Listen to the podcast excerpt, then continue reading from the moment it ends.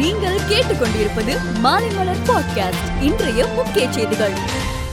இந்தியாவில் கொரோனா மூன்றாவது அலை வேகமாக பரவி வரும் நிலையில் மாநில முதல்வர்களுடன் பிரதமர் மோடி இன்று ஆலோசனை நடத்தினார். கொரோனா பரவலை கட்டுப்படுத்துவது தொடர்பாக மாநிலங்கள் மேற்கொள்ள வேண்டிய அடுத்த கட்ட நடவடிக்கைகள் குறித்து இக்கூட்டத்தில் விவாதிக்கப்பட்டது. கடுமையாக தாக்கும் ஒமைக்ரானை சாதாரண ஜலதோஷமாக நினைக்க வேண்டாம் என மத்திய அரசு எச்சரித்துள்ளது. தடுப்பூசி செலுத்தாதவர்களை ஒமைக்ரான் கடுமையாக தாக்கும் முழுமையான தடுப்பூசியின் மூலமே இதிலிருந்து பாதுகாக்க முடியும் என்று தெரிவித்துள்ளது. கர்நாடகாவில் மேகதாது அணை கட்டும் பணியை விரைவில் தொடங்க வலியுறுத்தி மேற்கொண்ட பாத யாத்திரையை காங்கிரஸ் கட்சி தற்காலிகமாக திரும்ப பெற்றுள்ளது. கொரோனா மூன்றாவது அலை குறைந்த பின்பு பாத யாத்திரை தொடரும் என்றும் தெரிவிக்கப்பட்டுள்ளது. தமிழகத்தில் மக்கள் அதிகம் கூடும் இடங்களில் முகக்கவசம் அணியாமல் செல்லும் பொதுமக்களுக்கு அபராத தொகையினை ரூபாய் இருநூறிலிருந்து ஐநூறாக உயர்த்தி தமிழக அரசு அறிவித்துள்ளது. தமிழகத்தில் திருமண உதவி திட்டத்தின் கீழ் தொண்ணூத்தி நான்காயிரத்தி எழுநூறு பேருக்கு தங்க நாணயத்துடன் நிதி உதவி வழங்கும் திட்டத்தை முதலமைச்சர் மு க ஸ்டாலின் தொடங்கி வைத்தார்.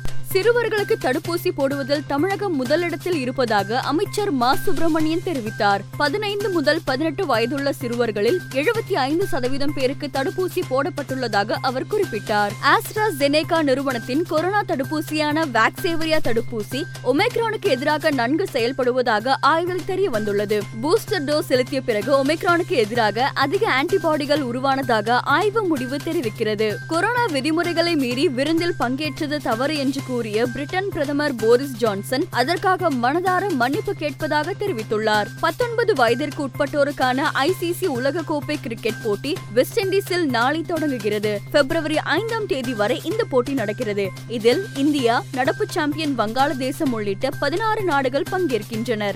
மேலும் செய்திகளுக்கு மாலைமலர் டாட் காமை பாருங்கள்.